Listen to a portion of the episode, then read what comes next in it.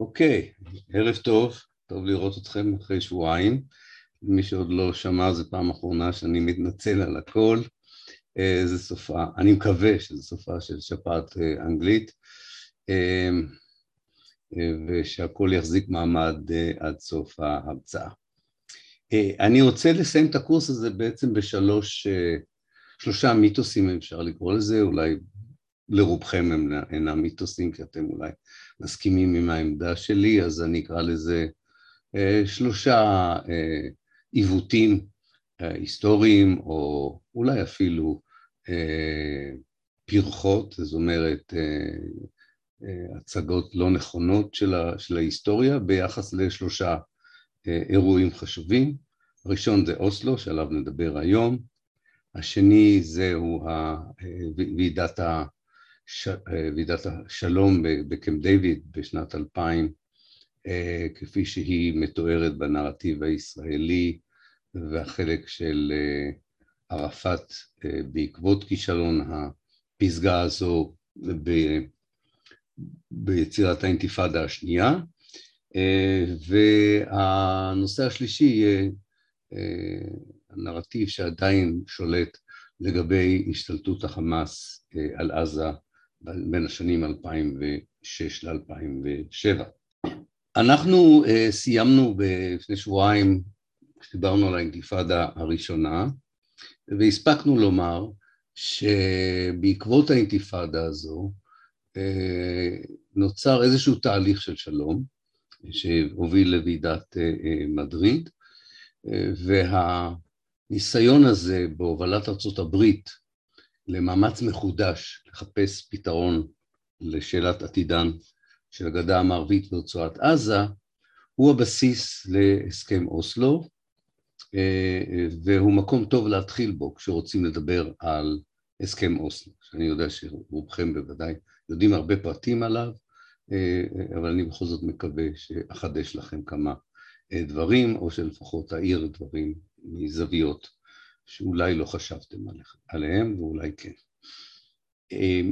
התגובה האמריקאית לאינתיפאדה הראשונה יצרה רושם מוטעה שלראשונה ארצות הברית מאסה במדיניות הישראלית בשטחים. אמ, מי שזוכר את התקופה הזו, הנשיא הוא ג'ורג' בוש האבא, שר החוץ שלו ג'יימס בייקר, והם מופיעים חדשות לבקרים במסיבות עיתונאים ומדברים בשפה שלא שמענו מאז אה, אה, אני חושב, הנשיא אייזנאו בשנות החמישים, לגבי ההתנהגות של ישראל בשטחים, לגבי חוסר הרצון של ישראל להגיע אה, אה, לשלום.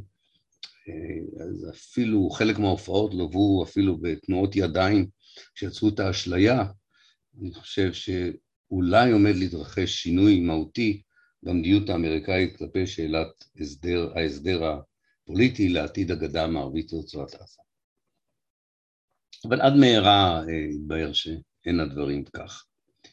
אה, עיקר הכעסן העיקרי, אם רוצים, בארצות הברית, הוא שר החוץ אה, בייקר, שכנראה באופן מיוחד לא אהב את ראש ממשלת ישראל של 1989, יצחק שמיר, אבל זו לא הייתה הסיבה העיקרית שישראל הכעיסה אותו במדיניות שלה בשטחים ובדרך שבה היא התייחסה לניסיון האמריקאי לעורר תהליך דיפלומטי מחודש של עתיד השטחים. הסיבה העיקרית היא שבייקר היה אחראי יותר מכולם לברית שנוצרה בין סוריה של חאפז אל-אסד לארצות הברית אה, במלחמה כנגד אה, עיראק ובהצלחה האמריקאית לגרום לצבא של סדאם חוסיין לסגת מכווית. ארה"ב הבטיחה אה, לנשיא אסד, שבתמורה אה, אה, מיד יתחיל תהליך של שלום שידון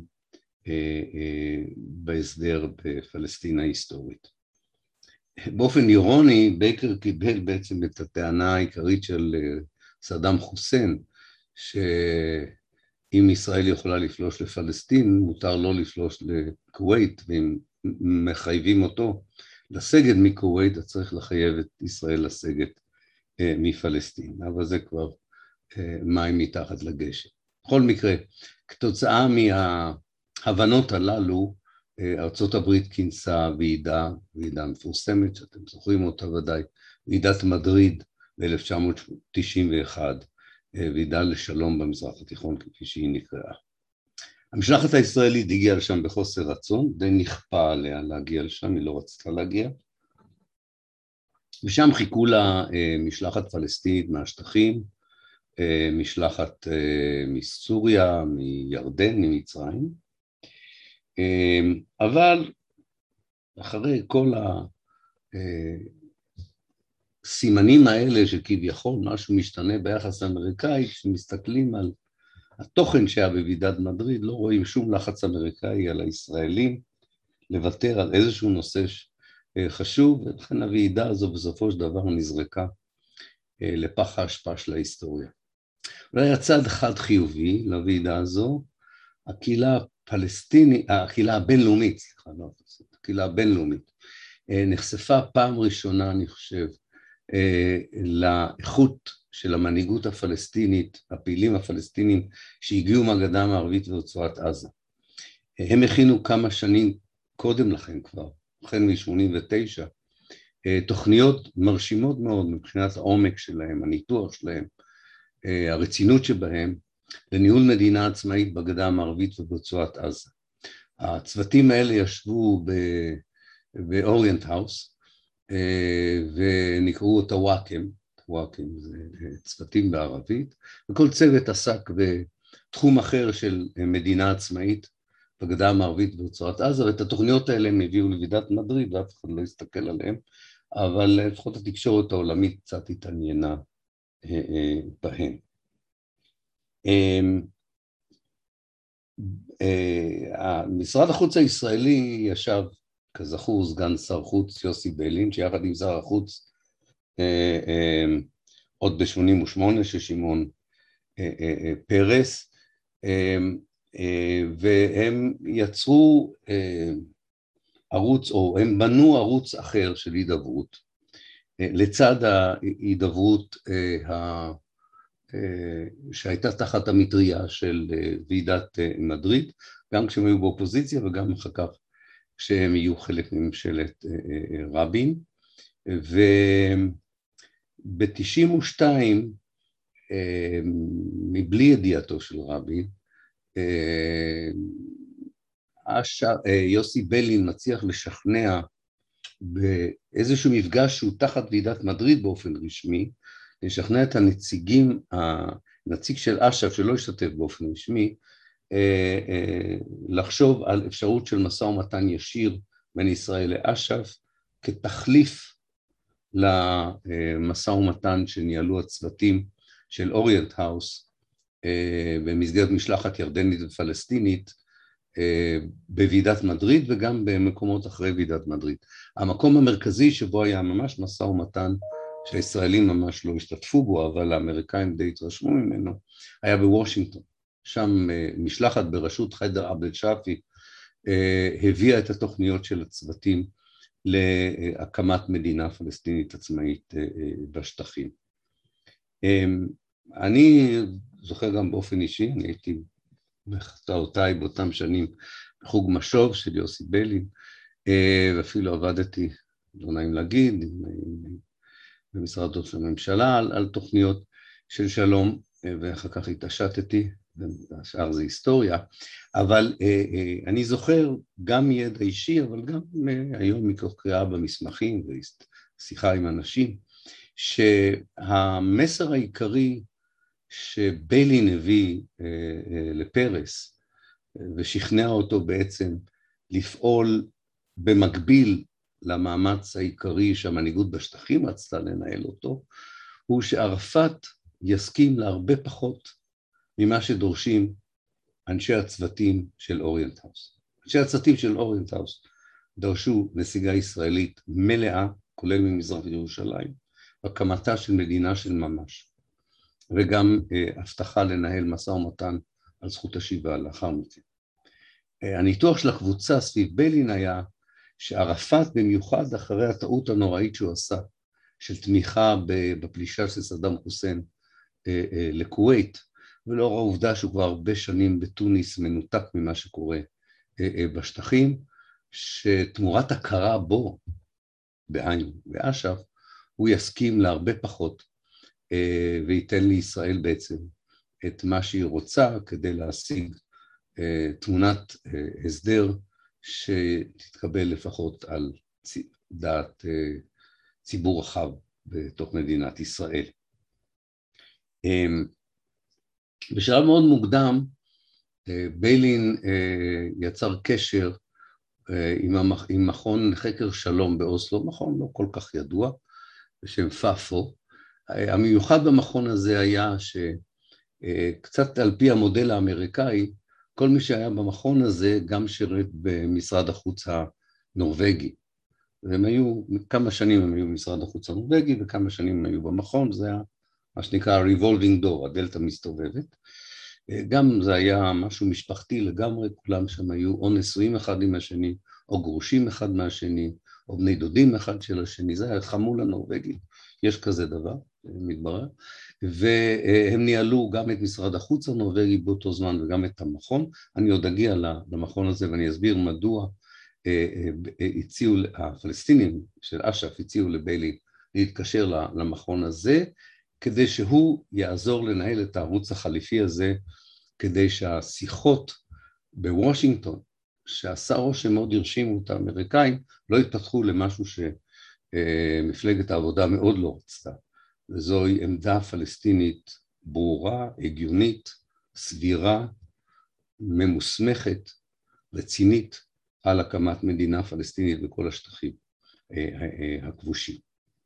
ומתוך הקשר הזה עם המכון הנורבגי נולד, נולד בסופו של דבר הסכם אוסלו ונחתם על מדשאת הבית הלבן ב-13 בספטמבר 1993. אה, כמו שאנחנו יודעים בהסכם הזה אין, אין אזכור למדינה פלסטינית וכאשר רבין קיבל מידע ראשון על המגעים האלה ולפני החתימה של ההסכם, הוא קיבל הבטחה מפרס שקוימה, שבכל דרך שלא יקראו את ההסכם שייחתם עם אש"ף, אה, ההסכם הזה יבטיח שעמק הירדן יישאר בישראל ושלפלסטינים לא תהיה מדינה.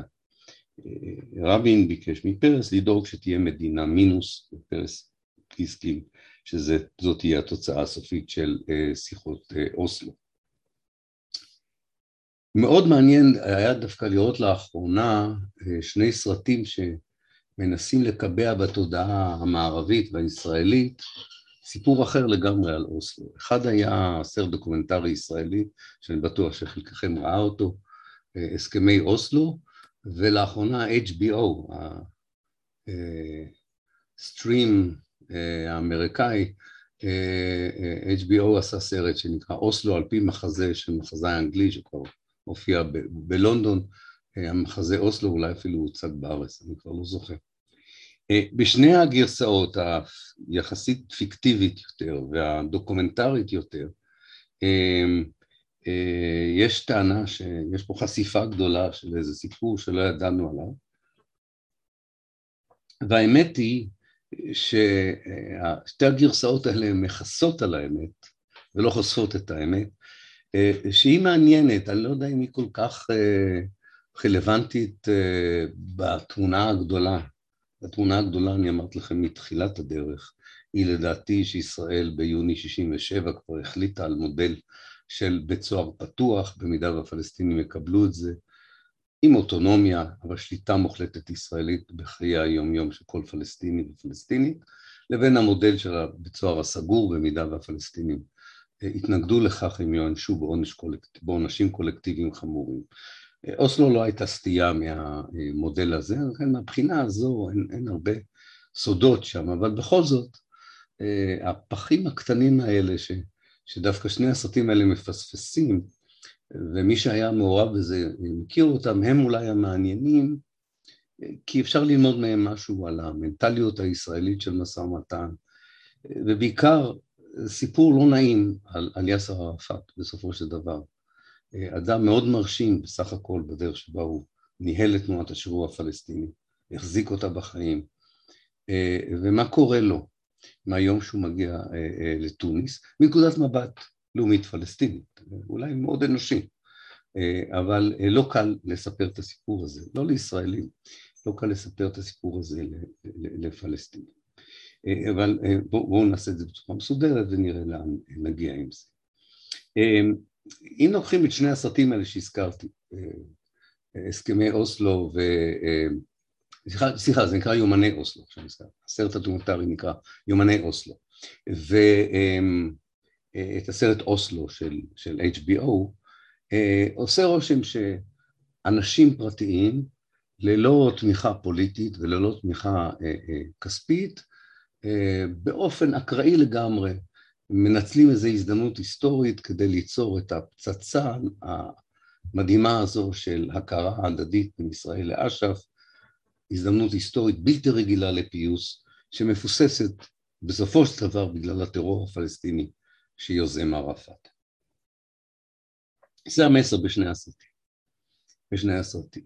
Uh, עכשיו, כשאתה נכנס לפרטים ואתה מכיר אותם קצת, אז אתה רואה קודם כל שלא מדובר באיזה מקרה ולא מדובר באנשים וולנטריים, זאת אומרת, יש גוף חזק מאוד, משרד החוץ הישראלי, יש גוף חזק מאוד, משרד החוץ הנורבגי, ויש את הלשכה הפוליטית של אש"ף, שהם אה, ביודעין אה, אה, כבר לפני 93, אולי כבר ב-1989, מתחילים לחשוב כל אחד מהמניעים שלו על האפשרות שישראל ואש"ף יגיעו להסכם ויוותרו על המסלול שאמריקה הובילה דרך ועידת מדריד. ערפאת חושש מהתחזקות המנהיגות בגדה המערבית, ובמיוחד חושש מפייסל חוסייני. לפייסל חוסייני יש רעיון מצוין, שהצוותים יהפכו לממשלת גולה. וזה בכלל מכניס את ערפאת לפחדים נוראים לגבי מנהיגותו, והוא עושה הכל כדי להכשיל את המאמץ הזה. ישראל מבינה שפה יש מנהיגות איכותית פלסטינית, שיהיה קשה מאוד לסתור את דרישותיה, על פי החוק הבינלאומי, על פי ההיגיון שבהם, על פי מה שכביכול ישראל טוענת, הוא הסדר uh, סביר, והיא. והיא רואה בערפאת הפגיע פרטנר הרבה יותר רצוי לתכתיבים ישראליים, ויש את המכון הנורבגי, שה, של החמולה הנורבגית הזו, של אלה שמתחתנים אחד עם השני, מתגרשים אחד עם השני, הם עושים את זה או במשרד החוץ או במכון באוזלו, שיש להם איזו תפיסה שהם למדו אותה בארצות הברית, באיזה בית ספר למדע המדינה, ששלום זה אה, לשכנע את הצד החלש בסכסוך, לקבל את התחתית של הצד החזק. זו כל התורה. אה, אחר כך מוכרים אותה בכל מיני מקומות אחרים בעולם, וצריך להגיד, לפאפו יש רקורד נורא של אי הצלחה, של כישלונות, אחד אחרי השני, כמעט בכל מקום שבו הם התערבו, כדי לעזור ולהשיג שלום, אה, אבל זה לא עניין אף אחד. אה, לפאפו היה קשר עם ערפאת עוד לפני שהיה להם קשר עם ישראל. ערפאת כבר ב-89 מרגיש שהמנהיגות בשטחים מערערת על כוחו, והוא מציע כבר לנורבגים ב-89, שהוא מכיר אותם די טוב, אה, שיבדקו עם ישראל אם הם רוצים להגיע להסכם ישיר איתו כדי לעקוף את המנהיגות אה, אה, בשטחים. אמ, ובסופו של דבר, כאשר רבין עולה לשלטון, העבודה עולה לשלטון, ופרס כמובן, גם זה קשה לו מאוד להשלים, ורבין מקים צוות, איזה disclosure פה שאני הייתי חלק ממנו, ישבנו במשרד ראש הממשלה, רבין הבין, האמין בסוריה תחילה. היום אני לא מבין בכלל איך הייתי בדברים האלה, אבל לא חשוב, זה לא, לא להרצאות האלה. ו, ובאמת ניסינו למצוא דרך להציע איזה פשרה עם הסורים, מתוך תקווה שהסכם עם סוריה יוכל לחזק הסכם עם הפלסטינים. בעוד אנחנו עושים את זה, הנורבגים, אש"ף ומשרד החוץ הישראלי, ובן פרס וביילין אה, כבר בונים ערוץ אה, חלופי. אה, הבעיה הכי גדולה הייתה השיחות בוושינגטון. לא היו שם שיחות כל כך עם ישראלים, אבל השיחות בין הסוג מסוים של האמריקאים, במשרד החוץ האמריקאי, עם, ה, עם הפלסטינים, נראו די רציניים, אבל בסופו של דבר כולם הסכימו שעדיף הערוץ הישיר עם ערפאת מאשר שיחה ישירה עם המנהיגות של השטחים הכבושים. מה שנורא בתפיסה, הנורא, נורא, מעניין, אתם יודעים מה, אני משתדל להיות פחות טעון. אני פשוט חייתי את התקופה הזו מאוד מקרוב, אז אני, אני מתרגש גם כשאני חושב על זה היום, וזה היה פרק מאוד חשוב בחיים שלי, שמאוד שינה את כל היחס שלי לכל מה שקורה.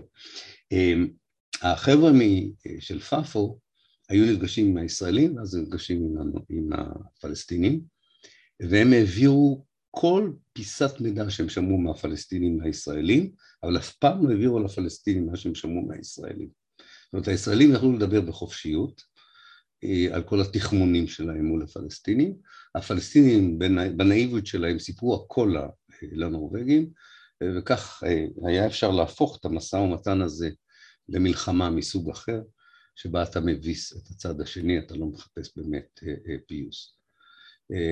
לא במקרה לארסן שניהל שר החוץ הנורבגי, שהוא היה אחראי על כל המודל הזה, שבו אתה בעצם מצדד בחזק ואתה ממתיק עבור החלש את התכתיב של החזק, לא במקרה הוא קיבל פרס של מאה אלף דולר ממכון פרס, מרכז פרס לשלום, הגיע לו, עושה עבודה מאוד טובה מהבחינה הזו. לאחרונה הצלחתי להשיג כמה מסמכים אמריקאים, אה, ויש בלבול ב State Department, אבל לא, לא סביב הנשיא, אבל State Department, אה, במיוחד כשקלינטון נכנס, אה, יש בלבול בין, בין מחלקת המדינה, שהאנשים של קלינטון עדיין לא נכנסים לנהל את המשא ומתן, שמלא הערצה לחיידר עבד אל-שאפי, הם פשוט לא מבינים איך הם פספסו. מנהיג פלסטיני בסדר גודל שכזה, הוגן, רציונלי, נעים הליכות, כבר הכרתי אותו אישית הרבה שנים, ואני יודע בדיוק על מה הם מדברים, ומצד שני, הדיווחים של השגרירות ארה"ב באוסלו, שצריך לחסל את השיחות בוושינגטון, כי הן מפריעות למשא ומתן הרבה יותר רציני ויותר חשוב שהישראלים רוצים.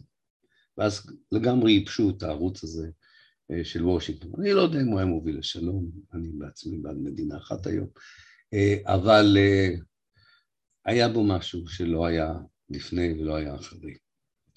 ובמקום איזשהו הסכם שהיה נחתם, אני לא יודע אם הוא בכלל נחתם, כי ישראל בטח לא הייתה מסכימה לחתום עליו, סליחה, מה שישראל כן הייתה מוכנה לחתום, היה מסמכים שהערוץ של אוסלו בסופו של דבר הפיק. הסכם כניעה פלסטיני, אין, אין מילה אחרת להסכמי אוסלו. ישראל זכתה בכל הקופה ולא שילמה אפילו מחיר זעום. אחר כך היא יכלה לטעון, לטעון שזה היה הסכם שלום שהטרור הפלסטיני חיסל, אבל זה לא, לא היה שם שלום שהיה צריך לחסל אותו, לא היה מה לחסל. אז לכן כל הטיעון הזה הוא קצת אה, עקום. אמ, היום אנחנו יודעים, לפחות היום זה כבר מפורסם בצורה יותר ברורה, שערפאת אה, נשבר סופית בשיחת טלפון מאוד ידועה באוגוסט 93, זאת אומרת חודש לפני החתימה על ההסכם בבית הלבן, פרס ולארסן אה, דיברו איתו שבע שעות, שבע שעות רצוף, עד שהוא נשבר הוא אמר שהוא ייתן את ההסכם, אני לא חושב שהוא קרא את ההסכם הזה, הוא, אני לא יודע אם הוא הבין עד הסוף על מה הוא חותם, בכל מקרה הוא חתם על כך שהרעיון הישראלי של כלא פתוח, אוטונומי, אה, בתמורה לסיום הסכסוך, אה, זה משהו שיושב ראש הרשות הפלסטינית הסכים לו. מאוד מעניין אגב, אם תבקשו לראות את המסמכים הנורבגיים של אותה תקופה, קשה מאוד להגיע אליהם, הנורבגים היום לא כל כך ששים לח... לח... לחלוק איתנו את ההתנהגות הבזויה שלהם בתקופת אה, אוסלו. אני מקווה שאין אף נורבגי ביניכם, ואם יש אני מתנצל, זה לא אישי לגמרי. אה, אני גם מבין, ואני יודע את זה אפילו על עצמי, שקשה היה לקבל את אוסלו כתרמית, כשערפאת עמד ליד פרס ורבין, ושהשלושה קיבלו פרס אה, נובל לשלום. אבל קשה עוד יותר להבין איך התרמית הזו לא נחשפה כאשר כבר המפות שורטטו והתברר עד כמה ההסכם הולך לפגוע ופוגע באיכות החיים של הפלסטינים, ועוד ישראל זוכה לחיסיון בינלאומי אה, על המודל שלה, של בית הסוהר הגדול ביותר בעולם שהיא הקימה בגדה ובעזה. ובאמת, ב-1994 אני חושב שגם אנשים סביב ערפאת הבינו שעבדו עליהם בעיניים, אה, כאשר הקימו את הרשות הפלסטינית ואנשים התחילו לקרוא את האותיות הקטנות בכתב התמנותה, התברר שהיא הפכה למעין עיריית גג, או עיריית על, סליחה, עיריית על של הגדה ועזה, שאמורה הייתה לשמור על השטחים למען ישראל כנגד כל מי שמעז להרים יד על המודל של בית הסוהר הפתוח. אבל שוב אולי היה קשה לה, להבחין בזה, אני הייתי בעזה, אני זוכר, בשמחה שליוותה את הגעתו של ערפאת לעזה, ואחר כך שיכונו במוקטעה במקום המושל הישראלי, הוא קיבל את התואר הנשיא של פילסטין, וכך בלא יודעין הוא הרס. את מה שהוא עזר לבנות יותר מכל בן אדם אחר, ארגון שחרור מוצלח, מדהים, אה, כאשר במקביל לו הוא בנה את הארגון חסר השיניים הזה, שנקרא הרשות הפלסטינית. הציבור הפלסטיני, ככל שהוא התחיל להבין מה שקורה, התחיל לשים את מבטחו בג'יהאד האיסלאמי, בחמאס, בארגוני השמאל. גם אם לא כל הפעולות של הארגונים האלה, או חזון המדינה האסלאמית, דיבר אליהם, הם ראו בגופים האלה מי שממשיכים את המאבק האמיתי לשחרור לאומי. רצח רבין יצר אצל הישראלים כמובן נרטיב עוד יותר חזק, שיש אירוע אחד שמנע מאוסלו להפוך למציאות לשלום. אני לא אכנס לה יותר מדי, אולי אני עוד אחזור לזה, מדוע אני לא חושב שיש קשר גדול בין רצח רבין לכישלון של אוסלו. אה, אוסלו כבר אה, הצליח לפני שרבין נרצח, זאת אומרת, הפלסטינים הוכנעו, אה, ומה שקרה אחר כך זה מאבק, שרבין אולי היה גם קורבן שלו, אבל כבר לא היה שום יכולת להפוך את אוסלו למשהו אמיתי של פיוס בין הפלסטינים לישראלים. וכמובן אה, יש את הרגע שהונצח בטלוויזיה, בטאבה, שבו אתה רואה על הפנים של ערפאת, שהכל מתגלה לנגד עיניו, אה, כאשר הוא מגיע לטאבה לחתום על הסכם אוסלו ב', רואים אותו כמעט מוכרח אה, פיזית, זאת אומרת הוא הוכרח פיזית, על חוסני מובארק לחתום על הסכם שהפך את בית הסוהר הגדול של הגדה המערבית ורצועת עזה לשורה של בתי סוהר קטנים. הסכם אוסלו יצר, אה, אם אני זוכר נכון, 227 איים טריטוריאליים בגדה. 190 מתוך האיים הטריטוריאליים האלה הם בשטח שפחות משני קילומטר מרובע, או רבועים. אה, וזה היה מימוש של החלטות של ממשלת ישראל השלוש עשרה שדיברתי עליהן. אה, שהפת... וזה היה הפתרון הטוב ביותר של 1995, 6, להחזיק את השטח מבלי לספח את האנשים, פה את הקהילה הבינלאומית שרה את שיר השלום על ההסדר החדש. הוא כמובן גם יצר את אזור C, 60% של הגדה המערבית, שכבר ב-95 ישראל הועידה אותו לסיפוח. אה, יש איזה מסמך של האיחוד האירופאי בשנת 2012, ושם כותב הנציג שיושב ברמאללה, שהוא חושב שכבר ב-95 ישראל, שברגע שהיא יצרה את אזור C, היא כבר חשבה לספח את זה, הוא שואל איך לא שמנו לב לזה, זה היה מאוחר מדי. בהמשך אה, התגלו עוד כל, כל מיני סעיפים באוסלו ב' שלא פורסמו בזמנו, אבל נראו בשטח, למשל ההסכמה הפלסטינית שישראל יכולה להיכנס לכל שטח בגדה ובעזה בכל רגע נתון, אה, שישראל תאסוף את המיסים, היא תחזיק בהם עד שהיא תעביר אותם לרשות, והיא יכולה לא לתת אותם במידה והרשות לא מתנהגת אה, יפה. כל הדברים האלה ערפאת חתם. ודווקא הגזרים שכביכול הוא קיבל יצרו את התסכול העצום שהוביל לאינתיפאדה השנייה. מהם הגזרים? מהם בכל זאת התגמולים לעניין הזה? ממשלה, משרדי ממשלה, דגל וסמל של מדינה, אה, כל אלה לא הובילו לעצמאות ושחרור, במקרה הרע הם יצרו מבנה מושחת של התעשרות של מעטים המשך הכיבוש של האחרים. לתסכול גם תרמה הקהילה הבינלאומית, לא יודע אם השליחים שלה ראו, לא ראו מה שקורה, אבל הם לא הפסיקו לברבר על תהליך של שלום, ושפתרון נמצא מעבר לסיבוב, וזה בשעה שהנוכחות של המתנחלים בזמן הסכם אוסלו גדלה, יותר מחסומים. מקודם, יותר חופש לאלימות של המתנחלים מקודם, וברקע שיח על עצמאות מזויפת. הנה כמה מספרים, כדי ש... רק דוגמה קטנה, בין 93 לשנת 2000 הוקמו 72 מאחזים חדשים בזמן הסכם השלום. אוכלוסיית המתנחלים גדלה בשני שליש, הגיעה ל-375 אלף, היא תגיע ב-2010 לחצי מיליון. למעלה מ-300 קילומטרים של כבישי אפרטהייד נסללו בזמן אה, הסכם אוסלו. 2,500 בתים חדשים למתנחלים נבנו בתקופה הזו, ומאות בתים של פלסטינים נהרסו בתקופה הזו. המציאות הזו אומרת לי לפחות שמי שהמשיך לדבר על פתרון שתי המדינות מ-1996 ואילך, והיו הרבה אנשים שדיברו, עדיין דיברו על פתרון שתי המדינות, כנראה הפסיק לבקר בשטחים. אה, בעזה נוסו לכל הצהרות גם הממלכה של מי התהום, צעד בלתי הפיך לפי דוח של האו"ם בשנת 2013. מצב הכי קשה אולי היה בירושלים רבתי, בתקופת אוסלו 30 אחוזים ממזרח ירושלים כבר היה בבעלות יהודית ומספר המתנחלים במזרח ירושלים גדל ל-200 אלף.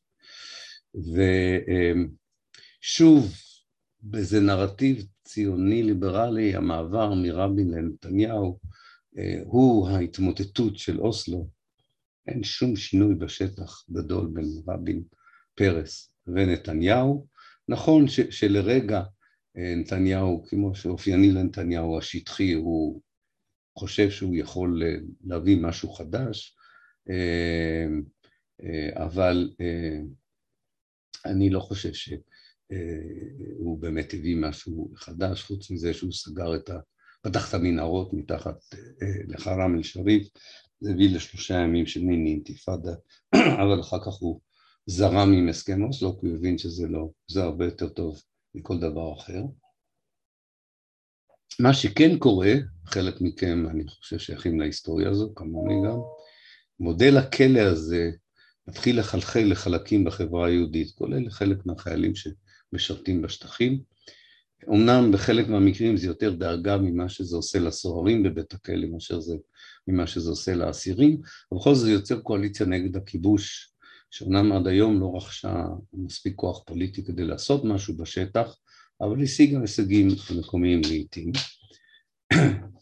אני מוכרח להודות שבשנים מסוימות חששתי שהקואליציה הזו של, של אנשים שהתחילו להבין איזה מציאות אוסלו יצרה, אה, שזה ייפה את הכיבוש בעיני העולם, כי ישראל תגיד, אתם רואים, יש אנשים בעד ונגד, אבל למזלנו ישראל דרשה להתייחס לקהילה הזו כגיס חמישי, והסכנה הזו ש, שסוג כזה של התנגדות ייפה את הכיבוש עברה מן העולם, אם כי חלק מכם יודעים שחלקים לא מעטים בחברה הפלסטינית עדיין מתייחסים בחשדנות לקואליציות אה, יהודיות בתוך ישראל שמתנגדות לכיבוש.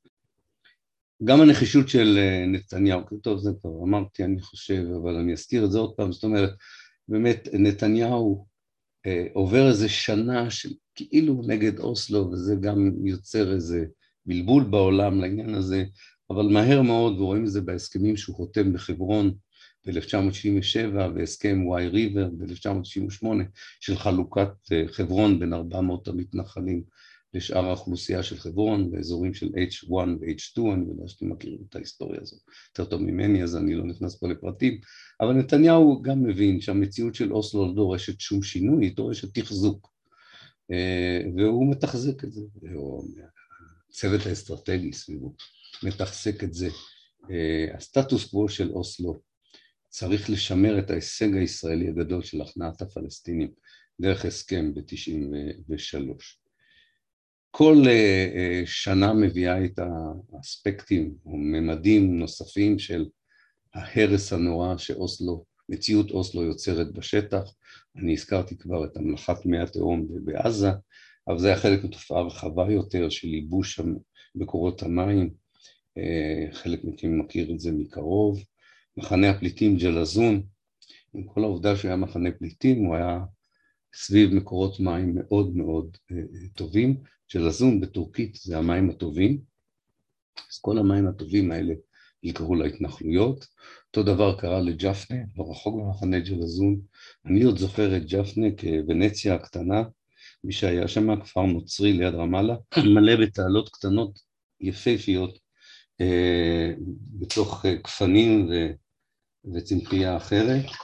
המתנחלים לקחו את כל המים של ג'פנה, והיא היום מיובשת לחלוטין.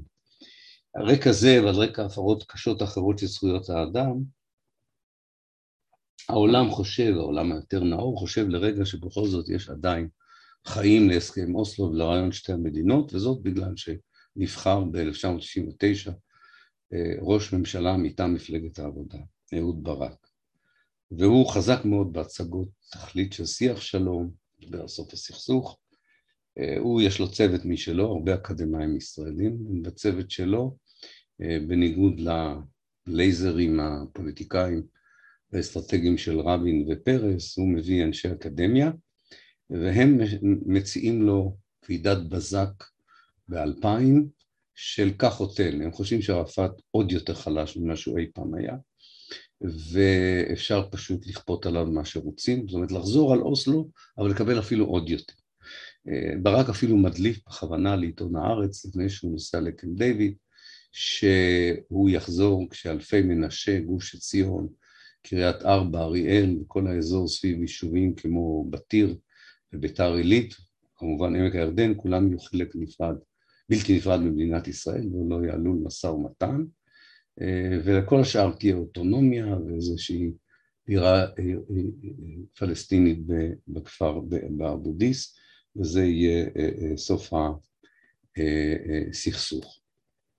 האמריקאים קונים את הרעיון של ועידת הבזק, בעיקר קלינטון קונה את זה בשל אה, הבעיות שהוא אה, עומד בפניהם, כל מיני פרשיות אה, שלא ניכנס אליהן, וגם הוא רוצה הישג בזק.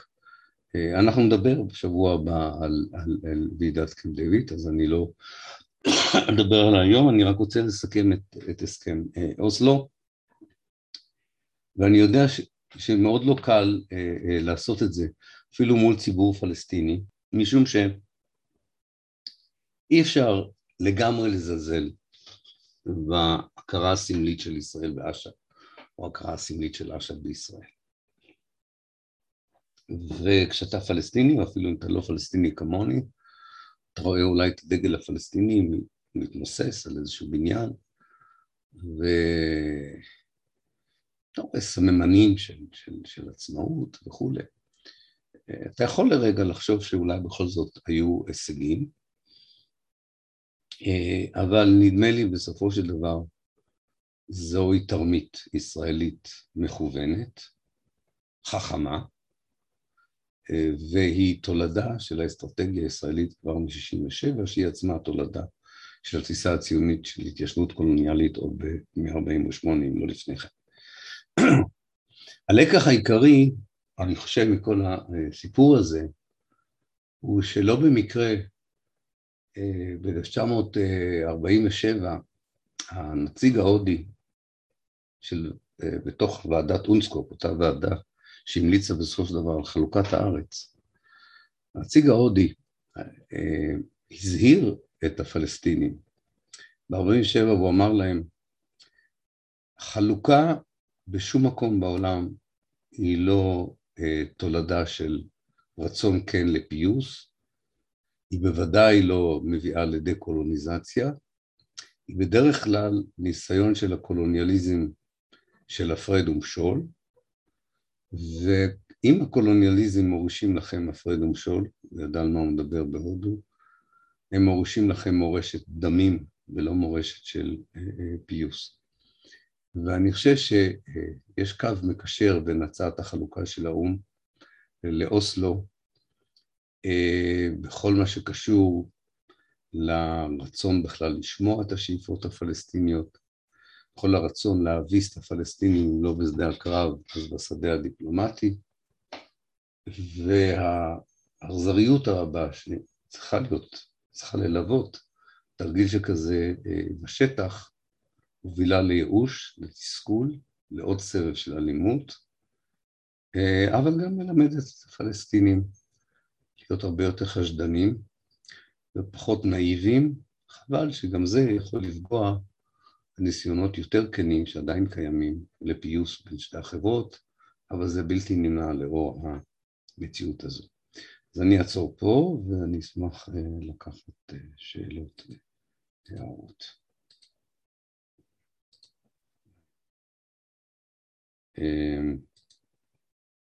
אוקיי, סליחה, אני צריך בשביל זה משקפיים.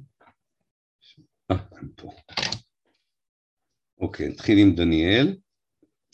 I think it's worth pointing out that, I, that the only concession Israel made was recognize the PLO as the sole representative of the Palestinians, exactly the time that it managed to coax Arafat into dismantling the very PLO, leaving the Palestinians with no משהו, about unified representation. בקיצור, אני אגיד בעברית שההישג, כאילו הוויתור הישראלי הגדול היה הכרה באש"ף, אחרי שישראל שנים אמרה שהיא לעולם לא תכיר באש"ף, כאשר באותו רגע היא עוזרת לפרק את אש"ף עצמו, כן, אני חושב שזו הערה נכונה. אני לא חושב שזה היה אפילו ויתור ישראלי, זה, זה נכון, לגמרי נכון שלרבין באופן מנטלי, לחיצת יד עם ערפאת כנראה הייתה סיפור אה, קשה, אה, אבל אני לא הייתי הופך את זה לאיזה ויתור היסטורי. אני חושב שכבר ב-89, כשישבנו בחוג משוב, אנחנו עשינו ניתוח, נכון לצערי, שיהיה הרבה יותר קל לכפות הסדר על ערפאת מאשר לשאת ולתת עם המנהיגות האותנטית של הגדה המערבית והוצאת עזה. ואני אגיד לכם, מי שניתח את זה ראשון ונכון היה יוסי ביילי, הוא צדק מבחינתו. לבנת, האם באמת המודל של כלא עמד לעיני מתכנני ההסכמים, והאם ישראל ידעה עד כמה ההסכמים האלה יפעלו לטובתה לטווח ארוך? אני חושב שכן, לבנת, אני לא, אין לי איזה אקדח מעשן, ששם זה כתוב, אני ידעתי, כן, כמובן חלק מהעניין הוא שאתה גם משכנע את עצמך שאתה עושה משהו טוב, אתה לא אה, כותב בעניין הזה, אבל אין, אין, אין ספק, אין ספק שהם, אה, אחרת אי אפשר להסביר מדוע הם לא המשיכו את השיחות בוושינגטון. מדוע הם לא המשיכו את השיחות בוושינגטון? הנה מנהיגות פלסטינית מרשימה, דורשת נסיגה מלאה, עצמאות אמיתית. באמת, אולי ההזדמנות האחרונה לאיזשהו הסכם של שתי מדינות. מפחיד את הישראלים עד מוות. הם מעדיפים את התרגיל המכוער הזה שנקרא אוסלו. כן, הם היו, אני חושב שהם היו בטוחים. רבין קרא לזה, רבין הרי בהתחלה התנגד לזה, אבל הוא התנגד לזה כי, כי הם עשו את זה מאחורי הגב שלי. אבל אחרי שהוא ראה את זה, הוא אמר, טוב, הוא אמר, אני זוכר את הפגישה, אני עוד הייתי בה, זו הפגישה האחרונה שהייתי בה, הוא אמר, תגידו לי, זה מדינה מינוס, נכון? מאוד מינוס כולם אמרו, אמר מצוין. מדינה מינוס זה הכי טוב שהפלסטינים יכולים. אגב, הוא, הוא לא הבין אלגברה, אז ברוכה לתקן אותי. הוא אמר לי, זה אין מינוס וואן, מה שהם מקבלים. עכשיו, אני הייתי, קיבלתי חמש, בלתי מספיק באלגברה. אבל אמרתי לו שאני חושב שמינוס וואט זה לא שייך לעניין. לא זוכר, לא משנה. אחר כך אני מבקש מרוחל איזה שיעור קצר באלגברה אם אני צודק, שזה בכלל לא שייך לעניין הזה. אבל הוא רצה להגיד, יש, אנחנו לא ניתן להם אף פעם משהו, אבל ניתן להם משהו שקצת יותר טוב ממה שיש להם עכשיו. מה שהתברר בסוף כמובן, שהם קיבלו משהו הרבה יותר רע ממה שהיה.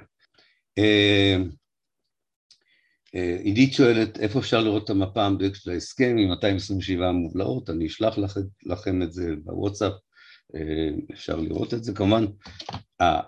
לא הייתה מפה של 227 מובלעות בתחילת הדרך, לאט לאט נוצרו, כן? הם נוצרו, שרטטו את אזור A, B ו-C, ויצרו את המובלעות, הגדר או החומה אחר כך יצרה עוד מובלעות, כן? בסופו של דבר. אה, אבל זה המספר שאוצ'ה, הארגון לזכויות אדם של האו"ם שפועל בשטחים, מציין, ואני מניח שיש לו גם מפה. צבי אמרה שזה מאוד מייאש. אני חושב שזה פחות מייאש אותי היום ממה שזה ייאש אותי אז, אה, מפני שקל אה, מאוד לשכנע היום אנשים, מה שאי אפשר היה אז, שמדובר פה בתרגיל ובהסחת דעת ובשקרים, ולכן כל כך הרבה יותר אנשים מאמינים בפתרון המדינה האחת. אז מהבחינה הזו, לא לחיות באשליה זה גם לא נעים, אבל זה יותר בריא מאשר לחיות באשליה, אני חושב. אה, אבל אה, להגיד שזה סיפור אה, משמח, אגב, אני עדיין מעריץ את ערפאת, פגשתי אותו הרבה פעמים, אני חושב שהוא עשה דברים מדהימים. קשה לי להבין עד הסוף איך הוא נשבר שם. אני זוכר שיחה שהייתה לו עם אדוארד סעיד, אברהים אבו לורד וחסנין הייקל, העורך של על הארם. אני פגשתי את אדוארד בפריז אחרי השיחה הזו, הוא סיפר לי עליה, הוא חזר בדיוק מתוניס, זה היה אחרי שיחת הטלפון שלו באוגוסט, שבע שעות שהתישו אותו, והם ניסו לעשות לו שיחת שבע שעות קונטרה. עכשיו, אדוארד סעיד האמין בשלום, באמת הוא האמין, הוא היה נאיבי מדי לדעתי, הוא הוא חשב על החברה היהודית בישראל דברים שאני לא חשבתי. אה, אה, אבל הוא אמר לערפאת, איך אתה יכול לעשות את זה? איך אתה יכול לחתום על... אני קראתי את המסמך. אומר, איך אתה יכול? וערפאת אמר לו, אין ברית המועצות, יש רק אמריקה. ואדוארד אמר לו, אבל זה אפילו לא מה שאמריקה רוצה. אתה יכול גם לדבר עם אמריקה, יש באמריקה עם מי לדבר. אמר לו, לא, אמריקה זה בידיים של ישראל, זה מה שישראל רוצה, וכולי. זאת אומרת, זה היה, אני חושב שהחלק המייאש זה הקטע, הקטע הזה, ש... שלאורך כל הדרך של המנהיגות הפלסטינית, שבניגוד לתדמית הישראלית, שאי אפשר לדבר איתם כי זה ארך טרוריסט, ארכי טרוריסט אחרי ארכי טרוריסט, לא, זה אנשים שבאים מעולם של, של, של, של חברה פסטורלית, נורמלית, והיא מייצרת גם מנהיגים נורמליים בסופו של דבר, והם לא עומדים מול מעצמה נורמלית, הם עומדים מול משהו חזק, אכזרי, מניפולטיבי, עם תמיכה של כל העולם המערבי. אני פעם אמרתי שאפילו אם גנדי ואימא תרזה ונסו מנדלה היו ראשי אש"ף, יכול להיות שגם הם היו חותמים על הסכם אוסלו. אה, קשה נורא לעמוד מול זה, אבל אה, זה מייאש אולי מתחילה הזו. אפשר גם לראות קישור לאמירה של הנציג ההודי, כן, אני אשלח לך את ה... היום באינטרנט, נדמה לי שיש את כל הפרוטוקולים של אה, אנשי אונסקופ, יש שם בכלל דברים מאוד מעניינים, הנציג ההודי הזה מסביר מדוע מדינה אחת עדיפה על שתי מדינות. הוא מדבר ב-47, כן? אה, והוא שם חוזה בכלל בצורה לא רעה את העתיד מהבחינה הזו. עכשיו, דן תדמור, מי שקרא את עיקרי הסכם אוסלו כבר ברגע פרסומם ירגיש את חוסר הכנות והזיוף הודף, נודף מכל שורה. שטחים מפה מסובכת עמידה על C ו-B, כמו חוסר אמון שהצד השני, הפלסטיני, רוצה שלום ומעידה על רצון להמשיך לשלוט. כן, זה נכון, אני... כמובן, יש את הסכם אוסלו והסכם אוסלו ב', הסכם אוסלו ב' זה ההסכם של ABC, הוא לא היה בהסכם אוסלו המקורי. מה שכן היה בהסכם אוסלו העיקרי וזה אני זוכר שאני אפילו שאלתי את ערפאת על זה. היו שם הרבה סעיפים, וסעיף אחד אני לא שוכח אותו עד חיי, זה סעיף חמש, תת סעיף שלוש. בסעיף חמש, תת סעיף שלוש, בהסכם אוסלו כתוב, שיש עוד כל מיני נושאים, היה נשמע כאילו יש איזו רשימה של כמה נושאים לא כל כך חשובים, שלא ידונו בהם בחמש השנים הבאות, אבל ישראל מוכנה לחשוב על, על, על לדון בהם במידה והסכם אוסלו יוכיח את עצמו. זה סעיף חמש, תת סעיף שלוש. אתם יודעים מה, מה רשימת המכולת של הדברים הלא חשובים האלה? עתיד ירושלים, עתיד ההתנחלויות, עתיד הפליטים. כל אלה הם נושאים לא רלוונטיים לסכסוך, ולכן הם בסעיף חמש, סעיף שלוש. אה, אה, יום אחד אולי נדון בהם, אבל בואו בוא נראה. בואו נראה אם אה, הרשות מוכנה להיות הסוכנת של השב"כ והצבא הישראלי כדי להבטיח חוסר התנגדות, כדי להוזיל את הכיבוש, אחד הדברים החשובים ביותר, וזה הבין צוות אה, משרד האוצר של בייגה שוחט, זה הם הבינו מצוין, הם הבינו שהסכם אוסלו מוזיל את הכיבוש, אתם לא יודעים כמה, אני לא יודע באופן אישי, כי לא עשיתי את זה עוד בחיים, אבל כיבוש ישיר עולה הרבה כסף, כיבוש עקיף עולה הרבה פחות, מה עוד שאירופה בטיפשותה אומרת, אין בעיה, אנחנו נממן לכם את הכיבוש עכשיו, כי זה לא כיבוש, זה השלב הראשון בדרך לשלום. ישראל, אה, אחת הסיבות להצלחה הכלכלית הישראלית לקראת המשבר הגדול של 2008 זה שהשוק האירופאי, ה-USAID, ה-USAID אה, והרשות הפלסטינית הוזילה את, את הכיבוש שהיה מאוד יקר, פגע בכלכלה הישראלית. וזה יצר עודף, עודף כספי, רציני מאוד בישראל. אוסלו היה גם הישג כלכלי בלתי רגיל למדינה הכובשת. דניאל כותב פה משהו, אדוארד סעיד thought that all Israelis are ברנבוים. אני חושב שכל הישראלים ברנבוים, אני לא, לא חושב עד כדי כך, אבל זה נכון שברנבוים תרם לו לראות קצת במשקפיים ורודים את, אה, את ישראל. לאדוארד בהתחלה היה איזה דימוי שתחת כל עץ מנגן איזה טריו קלאסי אה, בישראל את מוצרט. אה, עד שהוא קצת פגש ישראלים אחרים כשהוא הגיע לפה לביקור ראשון ב-1999, כשבא פעם ראשונה, ב-1999, ואז היה לו הלם די גדול. טוב, אני, מה, אני אשאיר אתכם פסימיים? אני אומר שוב, אני, אני אגמור בצורה אופטימית, זה לא, זה לא פסימי, אני חושב שככל אה, שאתה חושף תרמיות, ככל שאתה אה, מראה אה, סוג מסוים של מניפולציה, שאגב, חלק מהאנשים עושים אותה כי הם נגררים לתוכה, חלק מהאנשים יוצרים ביודעין את המניפולציה. חלק מהמניפולטורים משקרים לעצמם. תראו את הסרטים האלה, אם לא ראיתם אותם. זה פשוט מדהים. זה שני, שניהם סיפורים של תהליך של שלום שנהרס על ידי רצח רבין והטרור הפלסטיני.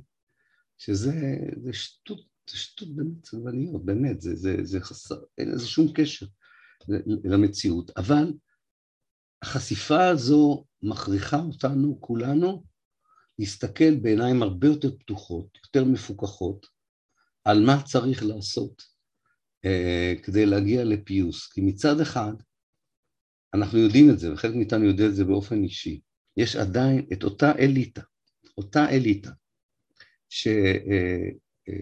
שעבדה באוריינט האוס, ובנתה אה, מסמכים, כתבה מסמכים מרשימים מאוד על איך מנהלים מדינה בתוך מאבק של שחרור לאומי שרק משחרר 20% מהמולדת והבטחה כנה ואמיתית להמשך הדרך. אותה אליטה עדיין קיימת, יש דור שני שלה, דור שלישי שלה, והוא גם קיים בתוך הציבוריות הפלסטינית, בתוך מדינת ישראל. זה צד אחד אופטימי של הסיפור הזה. אה, היא היום אפילו יותר בינלאומית בתפיסה שלה מהאליטה של 91-92. צד שני, ישראל נחשפת בכל מערומיה, אה, לא רק כמדינת אפרטהייד בחוקיה ובהתנהגותה, אלא ב-DNA האידיאולוגי שלה. ואני לא הראשון היחידי שאומר את זה. ואני חושב שההיסטוריה מוכיחה לנו שגם למשטרים כאלה יש סוף, גם משטרים כאלה אפשר לשנות. אה, חמישים שנה אף אחד לא עסק בשינוי המשטר הזה, חמישים שנה אף אחד לא קיבל את ההגדרה של המשטר הזה בצורה כזאת. חמישים שנה אנשים לא חשבו על פתרון חוץ מפתרון שתי המדינות, אנרגיה בוזבזה, הלכה לאיבוד, אבל אה, היא, עדיין, זה עדיין מאמץ אנושי שאפשר לעשות אותו, שווה לעשות אותו. רק צריך לזכור, אה, איך, איך אמר פעם אה, פרנס פאנון, דה-קולוניזציה זה it's a messy process, זה תהליך, אה, לא יודע איך לתרגם את זה אפילו, לקרוא לזה מלוכלך זה לא נכון, זה מכוער, זה יכול להיות תהליך מכוער, אבל זה כיעור שהכרחי אה, כדי אה, להגיע לאיזשהו מקום יותר טוב. רגע, יש פה עוד משהו.